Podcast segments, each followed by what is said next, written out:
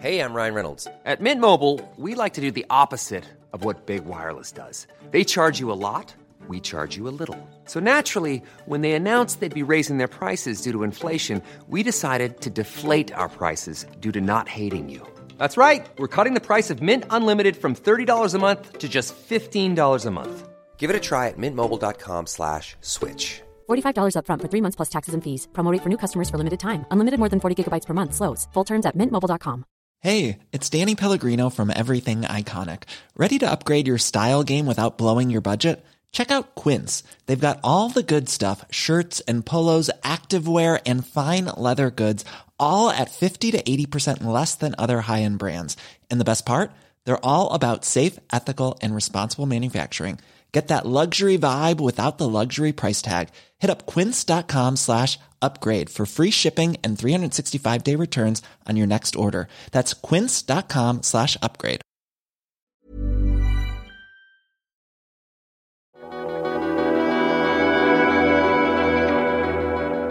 Louise Callaghan's job seems to be getting into places that the rest of us will never go.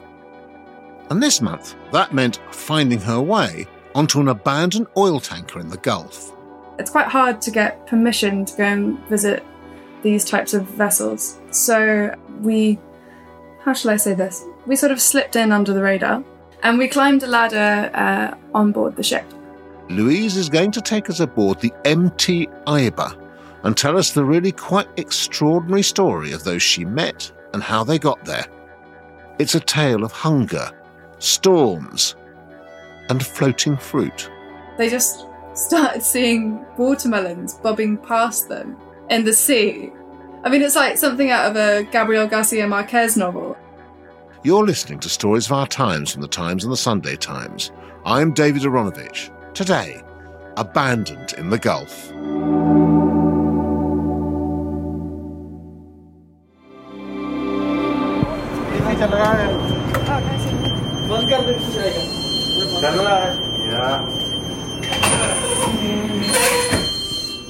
Sound you're hearing is audio Louise recorded on board.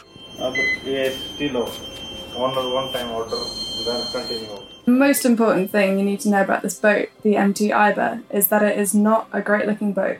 This boat has been through a bit of a tricky time. Louise Callaghan is the Middle East correspondent for the Sunday Times. On this programme, she's told us about lions in war zones, COVID in Sweden, people smugglers in Istanbul, and today, an oil tanker in the Gulf.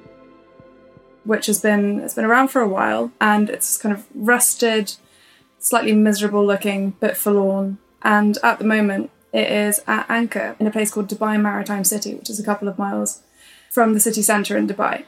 It's been there for um, for a few months. The boat was built in 2008. It's 330 foot long, 60 foot wide, and then at one end it has kind of cruise quarters, provision stores, air conditioners. But all of this is to say that it's not a very big boat and it's not in very good condition. So essentially, it's a small oil tanker, but it's not very old, is it? 2008 is not that old. Uh, or is it old for an oil tanker? Relatively old for an oil tanker, and also it's just not been kept in great condition. It hasn't been painted in a long time, the engine barely works. Now, let's get to how you came across MT Iba in the first place. And I suppose the first question is Had you heard about this thing that you call seafarer abandonment before this? It was something that I was vaguely aware of. Every every couple of years you hear a story which sounds almost too crazy to believe. It's always roughly the same. A crew of a few people have been stranded on a boat in the middle of the ocean for a couple of years. That's always the scenario that you get presented with. I've heard about this happening a couple of times, but this story was one that just grabbed me from the beginning. It was just so unlikely. So I have to say, before this, I'd never known that there was such a thing. I'd heard of castaways. I'd heard of people in small boats because their ship had sunk. I've never heard of this before. People essentially abandoned on ships that aren't going anywhere. Now, can you just tell us first how you got? Because you went to the MT Iba. How did you get there? Well, it took a really long time. So I started looking into this issue of seafarer abandonment and I thought I've just got to get on board one of these ships. You know, to really tell the story of of the crews that get get stuck on board these ships, you've really got to be there. You've got to see what it's like and talk to them in person. And that's really, really difficult to do. I, I was in Dubai working on a few other stories, and I started asking around quite cheerfully at first, sort of, does anyone anyone know any boats uh, that are abandoned that I could go and jump onto? As talking to various seafarers and got everyone from marine insurers to I mean just anyone I could get hold of really, and I got a resounding no from all of them because of the very simple reason that you can't just drive out on a small boat and jump on board a ship because you know of course there are like maritime safety regulations there's covid-19 and authorities would be really afraid that you were smuggling something on board. I mean, so there's all these rules. And then I heard that the MT Iba had been taken into port. Right. So you somehow or other got into the port area where the ship was and you just, what, climbed the walkway? Yep. Just climbed right up. I'd been in contact with uh, a charity that was helping the sailors on board beforehand. So I, would let them know that I was coming and, and they'd given me the number of some of the sailors on board. So I told them, look, I'm going to try and I'm going to try and come. Let's see what happens. And they said, sure, go for it. So yeah, I climbed up the side of the Iba and went there and started talking to all the sailors there. Paint this picture for me. You come up and you're on deck.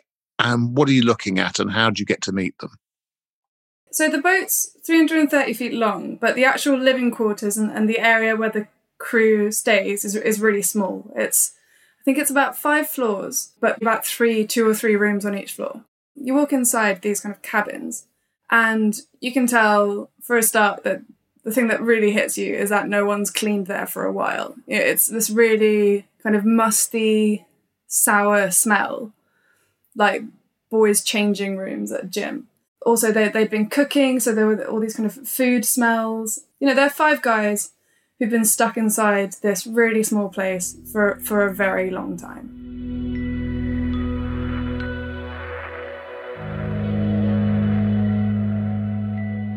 Now, the principal story that you told was of a man called Vinay. Can you just describe him for us? So, Vinay Kumar is in his early 30s. He's from Himachal Pradesh in northern India, which is this kind of mountainous region, very famous for its beautiful scenery, it's very nice and cool up there, unlike Dubai. Louise would write that at his worst, Vinny's skin was covered in sores, his hair long and lank. He'd lost 13 kilos, and his cheekbones jutted out over his wispy beard. When she got on board the boat, they were doing a little better.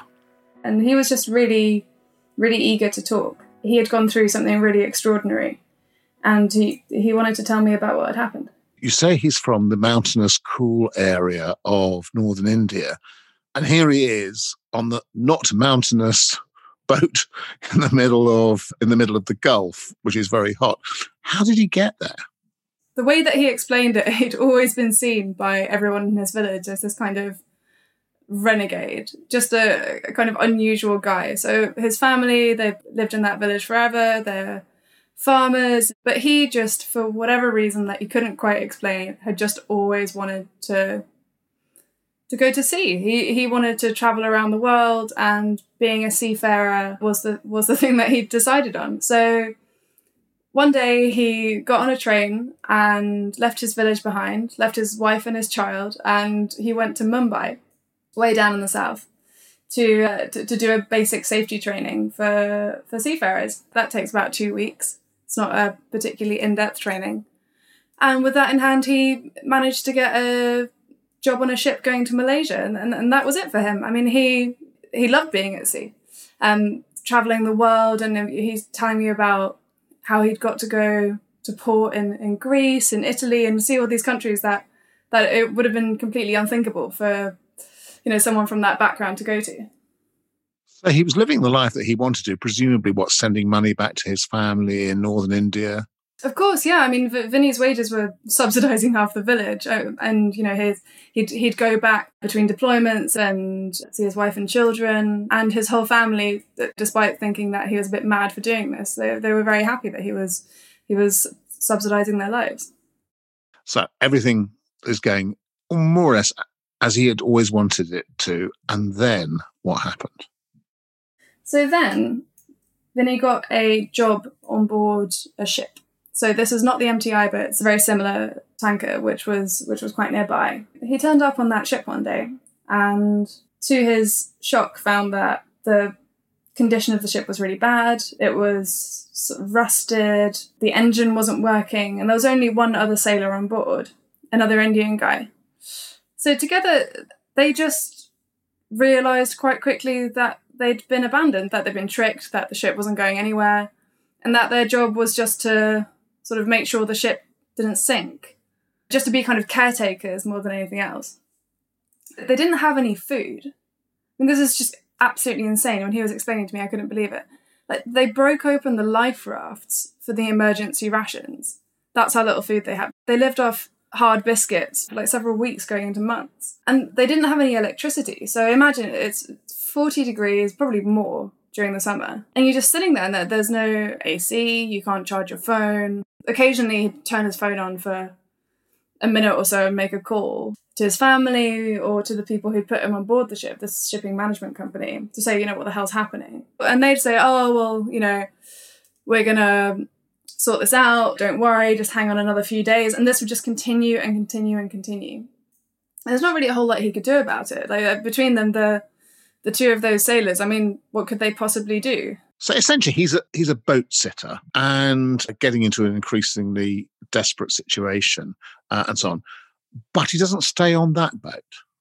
So after a few months, Vinny got what he thought was some very good news, which was that him and, and the sailor that he was with would be moved to another boat. So he was overjoyed. He thought it would be great. So that he gets taken on board this other tanker called the MT Iba. But when he goes on board there, he realizes that the, the situation is pretty similar. Vinny had again been tricked into going on board a abandoned ship. Vinny is picked up by the by the management company, transferred from one boat to the other, and discovers that this boat is pretty much like the first boat, which is it's not going anywhere, and he's just boat sitting. Who's he with at this point?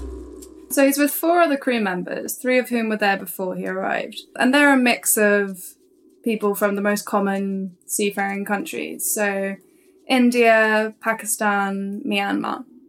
There's no captain on board the boat. The other four crew members of the MT Iba look like the castaway survivors of a shipwreck. They had long stopped wearing proper clothes. Around noon, she wrote, the temperature would soar to about 45 degrees centigrade, and the iron deck would burn their feet if they tried to walk on it. There's a really strong feeling on board the boat that they can't go anywhere.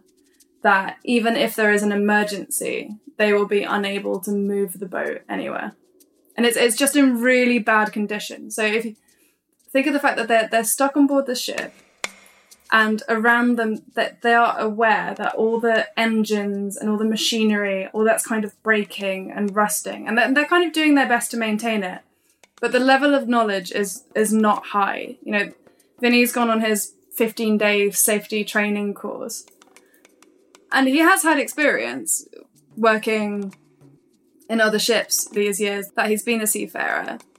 But it's not the case that these are very highly educated sailors. They are pretty much able to keep the boat afloat and to maintain some of the machinery, but they are all very aware of the fact that if an emergency comes, they are not going to be able to take the boat into safety. Who's the most senior person on board? That's Nay Win. He's the chief engineer. He's from Myanmar. And he is quite experienced, but at the same time, he's not a captain at the end of the day. He's not a first mate. So, have they been told, don't worry, this is only going to be a short term situation, we'll get you off soon? Is that is that what has been said to them? Yeah, absolutely. Both Vinny and Nay Win are, really, really proactive people. Vinny's manages to get hold of the owner's number. He's calling him. He's bothering the shipping management company. So is Nay Win. You know, they're kind of messaging, they're emailing everyone that they can think of to try and to try and get some help. But constantly all they get is this response from the owner saying, Well, don't worry, next week the money will come. In one month the money will come. You know, if you just hold out, oh, don't let the authorities know because you guys haven't got visas for the UAE. Just sit tight and the money will be with you soon. But then the months pile up. By the time that that Vinny got on board the Iba, none of the other guys had been paid for about a year. A year. More than a year. More than a year, yeah. The issue with this that I kept coming across is that it, it builds up. So the owners or the shipping management company trick the seafarers into staying on by saying, oh, the money's coming next week, the money's coming next week. Once you've done that for a few months, you start being owed quite a lot of money. And then you kind of don't want to leave because you think, well, actually, we're talking about several thousand dollars here. For, me, that's a huge amount of cash. So I'll stay on for a bit longer. Whereas if, if at the beginning they had been aware that this was a completely lost cause, they'd of course have somehow managed to get off the boat for week after week and then month after month. They're not being paid, although they're being promised. They're on a boat in the heat in a, a really hot place. What do they do during the days and the evenings? What happens to them? Yeah, I mean, I, I asked them that as well, and it took a while to get an answer. I think the answer is not a whole lot. Because there was only electricity on board the boat for about an hour a day. I mean, basically, they wanted to save fuel because they didn't know when the next fuel shipment would be coming. They do not have fans. And they're just sitting out there in this 40, 45 degree heat, just in the burning, burning sun in, in the sea. They'd sort of potter around during the day and, you know, maintain bits of the engine. But in the evening, Nay Win, the chief engineer, they'd charge his laptop and then after that they'd sit down and, and watch the Die Hard films, which they had saved on his laptop. They'd all been dubbed into Hindi, so about, only about half the crew could understand them, but but they went for it anyway. Bruce Willis was all they had. he was all they had. Who is this man? Yeah, they told me their favourite was the fourth one. That was everyone was very certain about that. Yeah, I mean, they found various ways of entertaining themselves. I think a lot of the time they were just they were they didn't have enough water, they didn't have enough food. So a lot of the time they were just too tired and dehydrated to do anything really. They were rationing out food and water very very strictly because they didn't know when the next delivery would come from a charity or from the port authority. They'd have, you know, a few cups of water maybe in the morning. They were sharing out a couple of handfuls of rice a day, maybe a chapati it was was one of the ways in which they could kind of supplement their diet by fishing. Oh well, they tried, but I don't know if there was just very little fish in those waters or if they were just spectacularly bad at fishing. But the, the entire time that they were on board, they only caught two fish. They caught them in the same day. And the way that these guys' faces lit up when they told me about that day, it was, you know, it was like Christmas. the only other thing that they managed to catch was a bunch of watermelons. So they were standing on the deck one day and they just started seeing watermelons bobbing past them in the sea. I mean, it's like something out of a Gabriel Garcia Marquez novel. So they grabbed nets and they, they threw them into the water and used it to scoop the melons up. And so they're just standing there. They can't see they can't see any other ships around them. They can't see any other people around them. But there's this shoal of melons gently drifting past them. Anyway, so they managed to get some of them on board and they, they split them open on the floor and and ate them there. But it just, I mean, especially given how hot and dehydrated and tired they were, that must have just been exceptionally trippy. Did they ever feel in any way endangered in the sense that did they ever feel that they might get ill or they might, well, actually starve to death? Yeah, I, I think they all thought at some point that they might die.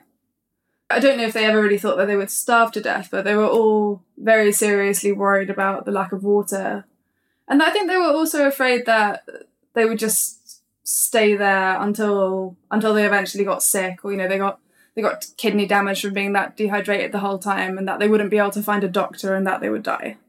So, so all this time they're contacting people and emailing them and just and telling them their situation and no help is coming no, no help is coming. I mean, it, it's it's just bizarre. But at the same time, there is this that they're trying very hard to get help. But at the same time, there is this balance where they're also afraid that if they complain too much or to the wrong person, they could, you know, not be given their wages or they could be blacklisted.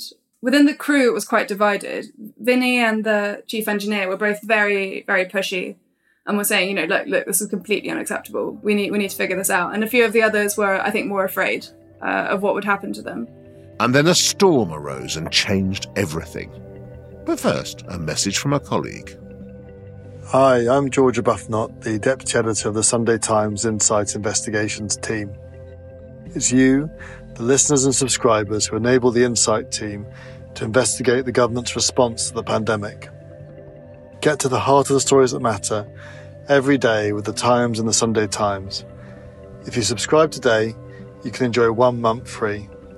Visit thetimes.co.uk forward slash stories of our times.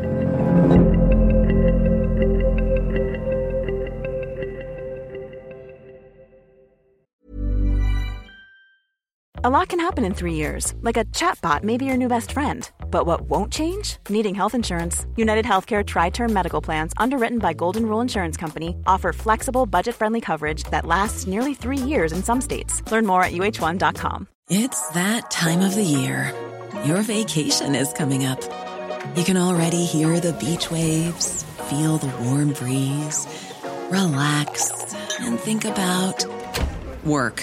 You really, really want it all to work out while you're away. Monday.com gives you and the team that peace of mind. When all work is on one platform and everyone's in sync, things just flow wherever you are. Tap the banner to go to Monday.com. Hey, I'm Ryan Reynolds. Recently, I asked Mint Mobile's legal team if big wireless companies are allowed to raise prices due to inflation. They said yes. And then when I asked if raising prices technically violates those onerous two year contracts, they said, What the f are you talking about, you insane Hollywood ass? F- So to recap, we're cutting the price of Mint Unlimited from $30 a month to just $15 a month. Give it a try at mintmobile.com slash switch. $45 upfront for three months plus taxes and fees. Promo rate for new customers for limited time. Unlimited more than 40 gigabytes per month. Slows. Full terms at mintmobile.com.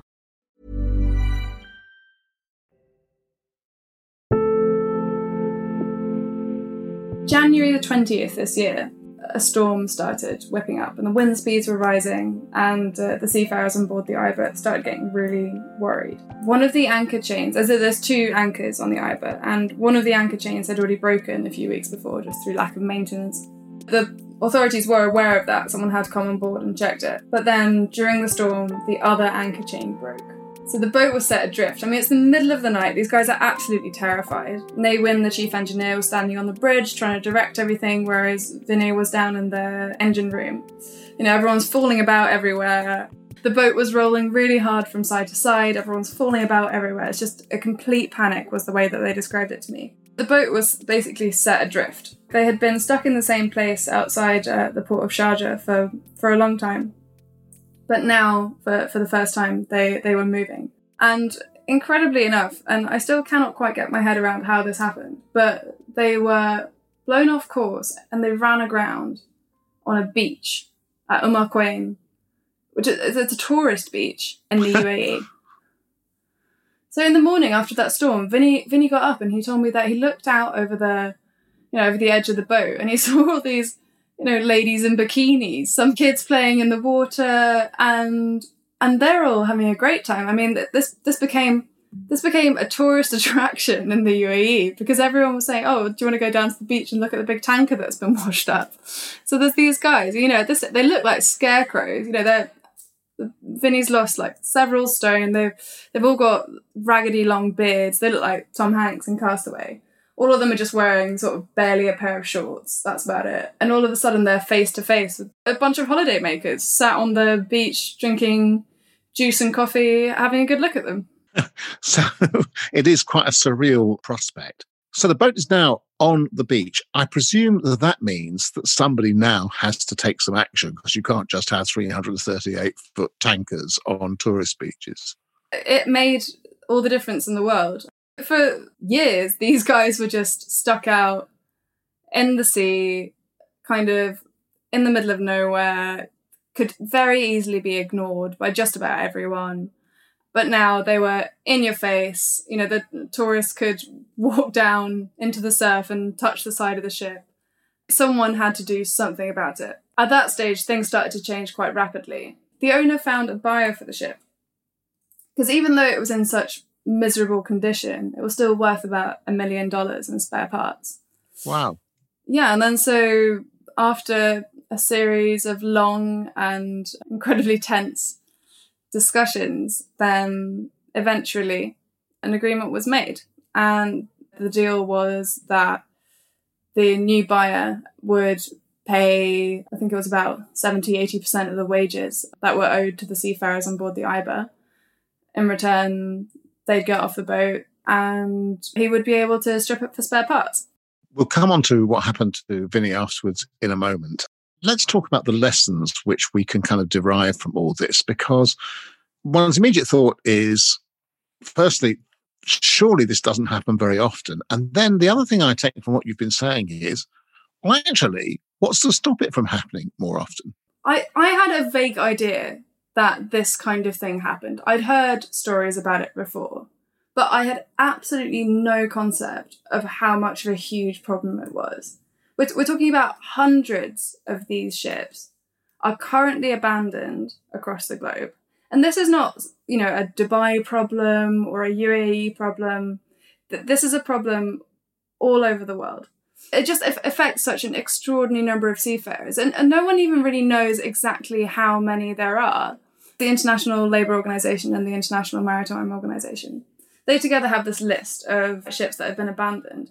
That's about 200 ships. A lot of experts that I spoke to said that they think that that's only a fraction, maybe about half of all the ships that are currently abandoned around the world.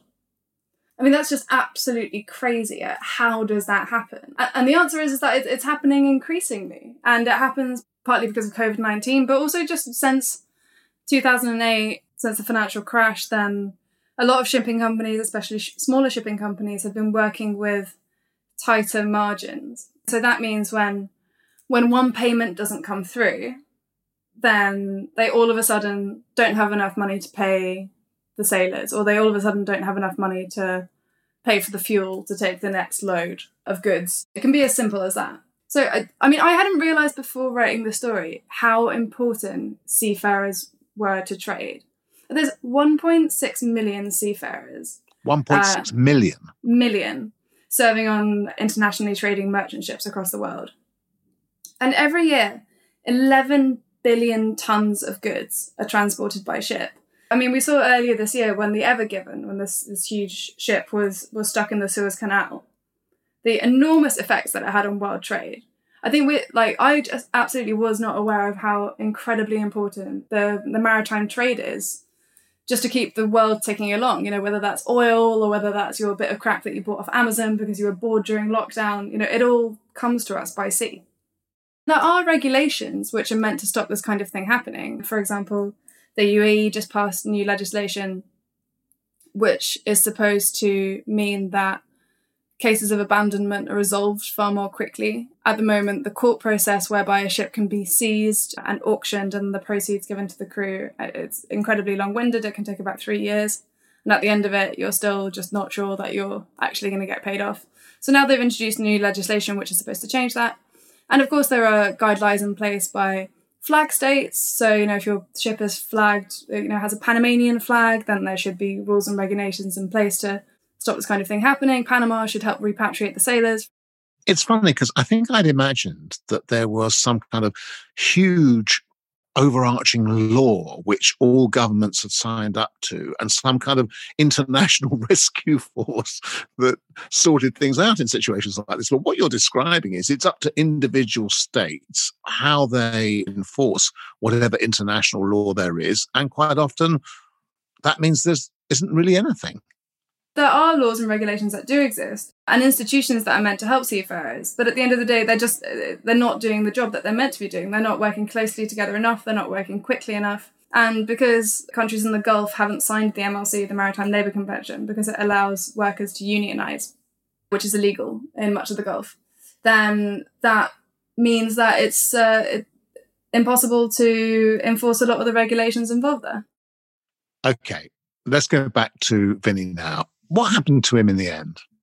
So, in the end, after more than a year stuck on board the Iba, Vinny was paid uh, the majority of the wages that he was owed. So that's about £545 a month. And he managed to go home. At the moment, he's made it back to Himachal Pradesh, to, to his village, and he's been sending me videos of him playing cricket with his friends. He's back with his two kids. And the crazy thing is that for all of this suffering and the, the horror that these guys went through. The, the way that people in the maritime industry talk about the outcome of the IBA was that it was it was a success. You know, this is a best case scenario. Oh, they, they got paid most of their wages and managed to go home. Well, actually, it's it's not a best case scenario. It's it's, it's appalling.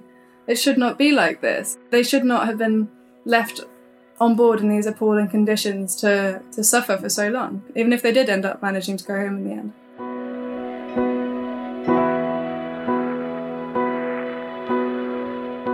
You've been listening to Stories of Our Times, a podcast brought to you thanks to the subscribers of The Times and The Sunday Times, with me, David Aaronovitch, and my guest, Middle East correspondent for The Sunday Times, Louise Callaghan. And you can read more of Louise's work at thetimes.co.uk or in print on Sundays.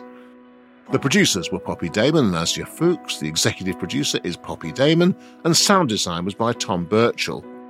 And look, if you have a story you think we should be covering, an idea for a future episode, we really love those, or thoughts on what you've just heard, send us an email to storiesofourtimes at thetimes.co.uk. See you again soon.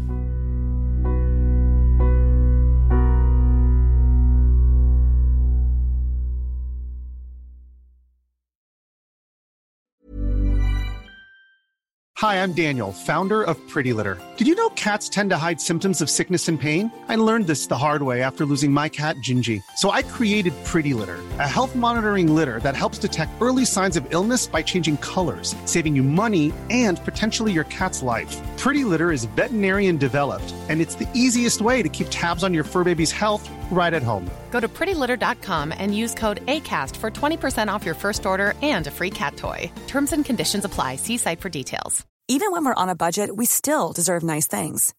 Quince is a place to scoop up stunning high end goods for 50 to 80% less than similar brands. They have buttery soft cashmere sweaters starting at $50, luxurious Italian leather bags, and so much more. Plus, Quince only works with factories that use safe, ethical, and responsible manufacturing. Get the high-end goods you'll love without the high price tag with Quince. Go to quince.com slash style for free shipping and 365-day returns.